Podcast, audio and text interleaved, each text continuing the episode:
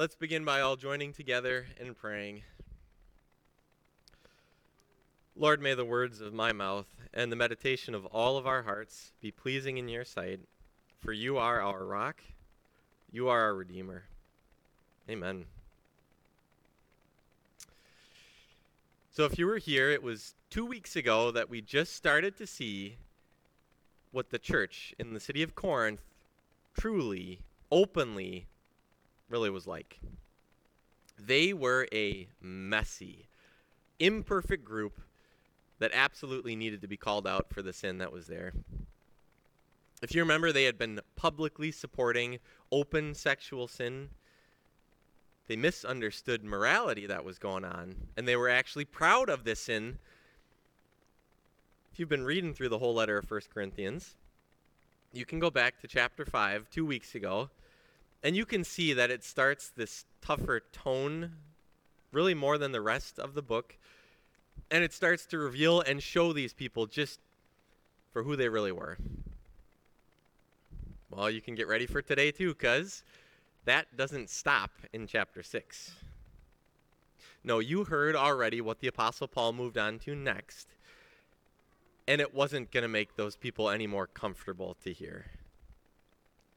We're going to see again today how this was a messy, imperfect group of people who absolutely needed to be called out but today it's a different thing that they're going to focus on. It's a different thing that Paul helps them understand. Today the problem isn't sexual sins. Today the problem really kind of centers around selfishness and greed.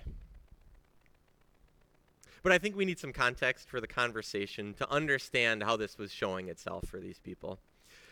We, not, we have to talk about them and their court system, that society, kind of like us, it had a ton of influence in not only just the financial aspect of their lives, but the practical aspect of their lives. Nobody for them would have been strangers to judges and courtrooms and lawsuits and lawyers. This was the way that business would get done a lot of the times. This was the way that arguments and disputes, even small disputes, would get settled among people. I think in a lot of ways, their court system sounds a lot like what our court system here in America functions like too. But maybe here's hopefully one big difference between their court system and ours. Their courts did not defend the weak or the poor justly. Do you want to know what the most common use of their court system was? It was for the rich to sue the weak and the poor, for the rich then to get richer, and for the poor to get poorer. For the people who had nothing to lose what they still had. If you had money, you had influence and power, and the legal system was going to be behind you. If you didn't have money, you would just be praying that nobody would take you to court. So it's with this weird abuse of power system that's going on in the background. Now listen again to what the Christians, the Christians in the church at Corinth were doing. If any of you has a dispute with another, do you dare take it before the ungodly for judgment instead of before the Lord's people? Or do you not know that the Lord's people will judge the world? And if you are to judge the world, are you not competent to judge trivial cases? Do you not know that we will judge angels? How much more the things of this life? So here's problem one people in this church were going first to the corrupt courts instead of trusting each other. When issues, even small issues, would pop up, they didn't lean on each other, and the unity that they had in Jesus. And Paul calls them out for it. Why? Why wouldn't they go to each other and try to work through these things? Anybody who was part of that group of Christians with money or not, anybody would have been a better choice than to take the issues to those secular courts. But that's not what they did. Instead, they went to them And that's not all. Therefore, if you have disputes about such matters, do you ask for a ruling from those whose way of life is scorned in the church? I say this to shame you. Is it possible that there is nobody among you wise enough to judge a dispute between believers, but instead one brother takes another to court, and this in front of unbelievers? It's not just bad for the people in this church and themselves. No, this this is bad for everybody. Because doing this in that court was proving to everybody else who saw them that they didn't trust each other. The world was getting to see how little unity existed in this group of Christians where there should have been absolute unity, and it was done publicly. Open sin again for everybody else to see clearly. So, how Paul ends this first section of what we're going through today, it feels even stronger than what he said. You can just hear it. He says, The very fact that you have lawsuits among you means you've been completely defeated already. Why not, Christians? Why not rather be wronged? Why not rather be cheated? Instead, you yourselves cheat and do wrong, and you do this to your brothers and sisters. I think when that group of Christians read this part of the letter together, I think you can picture each of them looking around at each other and everybody's heads just kind of hanging there in shame. Yeah, this is what we're doing. In other words, I think you can say that this group of Christians were living together as hypocrites. They were absolutely ready to take each other to court to get more from each other. Sacrificing for each other like God had sacrificed for them hadn't even been a thought when it came to money and issues. I mean, ouch. This is like ouch for a church to go through. Can you imagine not only having these issues among the group, but then that God inspired Paul to write these issues down in this letter and then all of these issues are going to be part of the Bible that gets passed on for Christians to read now for thousands of years after it. This is like a permanent review of the bad things going on in a messy group of people, and people get to keep hearing about it. This review is not a review that a group of Christians wants to have. I think it's kind of interesting for us reviews have become a big part of our lives, haven't they? Reviews influence what we eat, what we buy, the things that we do in our lives. Think through the last time you had to do some research before you bought something. What'd you do? Well, you looked it up online, you scroll down a little bit, and you read the reviews for what other people say about these things you look and you see how many five star reviews are there. You look and you see how many three stars. You read the words. You try to understand what people are doing. And it's crazy. If you don't see on your phone or on the computer more positive reviews than negative reviews, without ever knowing and seeing this product or whatever you're trying to buy in your hands, you start to think through maybe I shouldn't get this thing. If other people didn't like this and this was bad for them, this is going to be bad for me too. I think, and maybe this is a bad uh, a bad habit of mine. I think you learn a whole lot more, not from the five star reviews. I want to get to the one star reviews. That's the filter that I click on. That's what I go to right away because I think you learn the most from those. It's the one star reviews that tell the story about whatever it is it's in the one stars that yes, you're going to have to filter out the people who have grudges and people who are just bitter about things. But in the one stars, you're going to see the issues. You're going to get to see how a company deals with the issues when people have issues. I think it's really in the one stars where you find truth, just openness.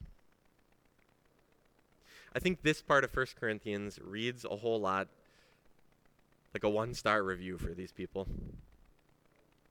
And what you learn from this open and honest review is that these people, this group, absolutely didn't deserve God's love. These people were selfish. They were ready to take each other to court, and they didn't care how bad it looked to the world around them. It was greed and selfishness that had been driving them to make it look like there wasn't any unity in the place where there was supposed to be absolute unity between God's people. And I think we can be honest with ourselves and each other too. We feel it in our hearts when we hear the rhetorical questions that Paul said in verse 7 about why not rather be wronged? Why not rather be cheated? I think we in this room and part of this church have some work to do too. I don't think it's openly trying to take advantage of each other financially, but I do think, because we're messy people with messy lives, I do think that in our hearts we've got an issue with selfishness and greed. And maybe you see it, and I saw the smiles on your faces in the kids' devotion. Maybe you see it by trying to have fairness be the principle of how you deal with one another, of how we interact with each other. That if somebody does something unkind and mean and bad to us, then we get to give it right back to them. On the opposite side, if somebody does something good to us, oh, then they got that favor. Then they get to cash in that favor, and then we have to sacrifice back to them because they were good to us. But anything less than lives of full sacrifice for each other, that kind of unity that God calls us to live,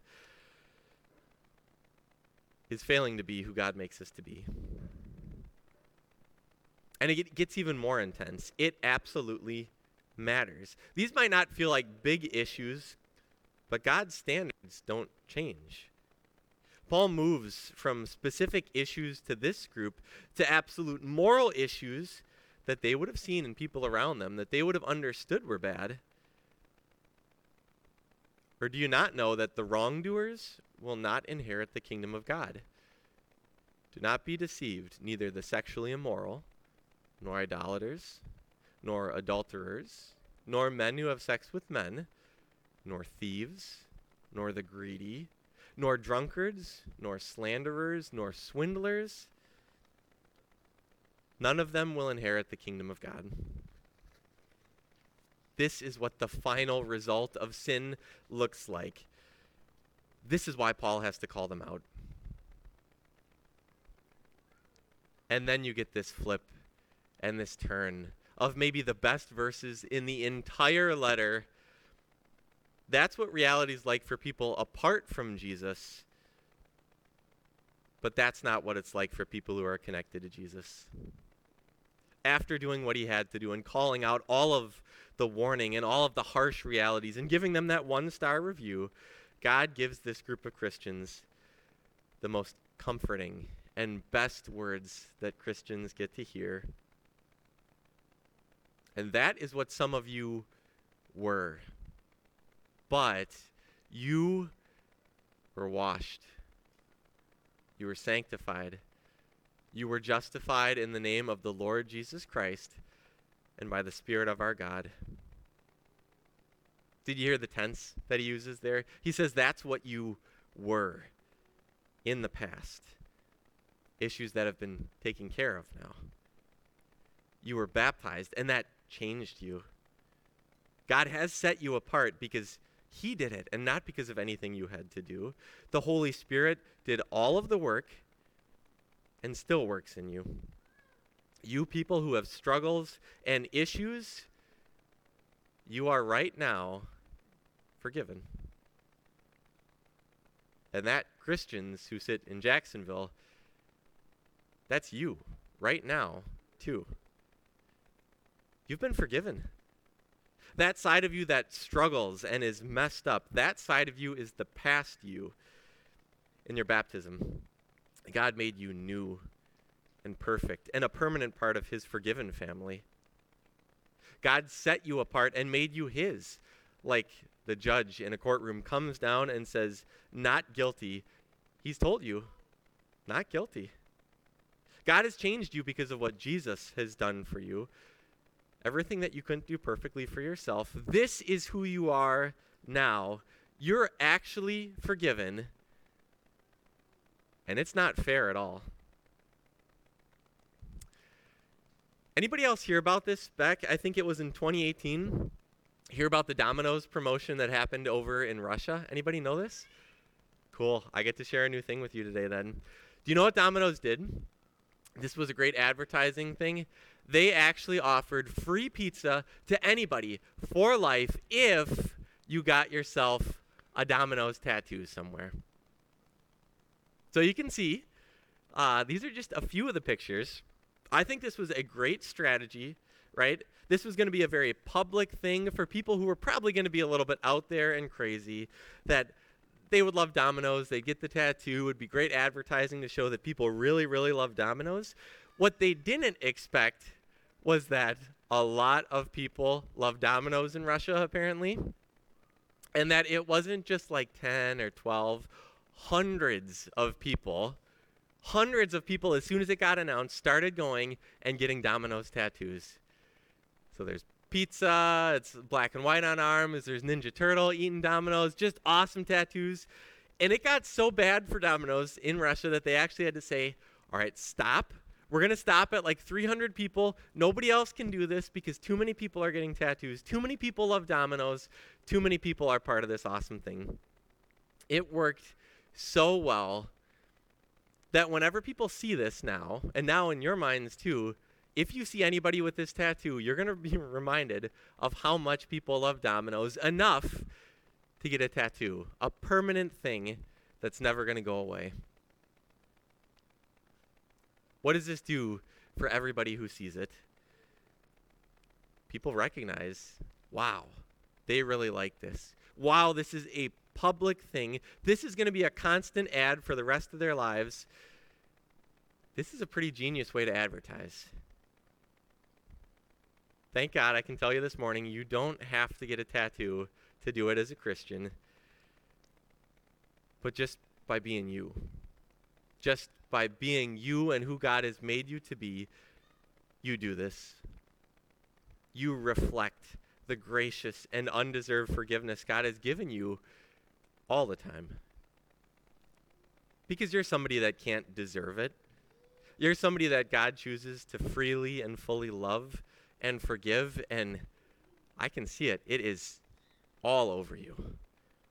It's in your heart, it's in your words, it's what you do. You're His. And just by being you, you help other people see this too. That, brothers and sisters, is what everybody else gets to see when you're united by sacrifice for each other. Instead of letting fairness drive us, we let sacrifice for each other be the thing. We give freely and fully like God has given to us. We value each other, and we let God's value be the thing that helps us understand who each other is. That there's nothing more important to God than the other people who are here. We do this by putting each other first. And I can promise you, when you do that, other people see Jesus through you. And that, like those tattoos, that's going to leave an impression. More than people seeing this messy and imperfect group of Christians that we are, more than just being people who are ready to admit our failures and our need for help, most of all, other people are going to see that we are people who have been washed over by God's grace. They're going to see people who reflect his sacrifice. Amen.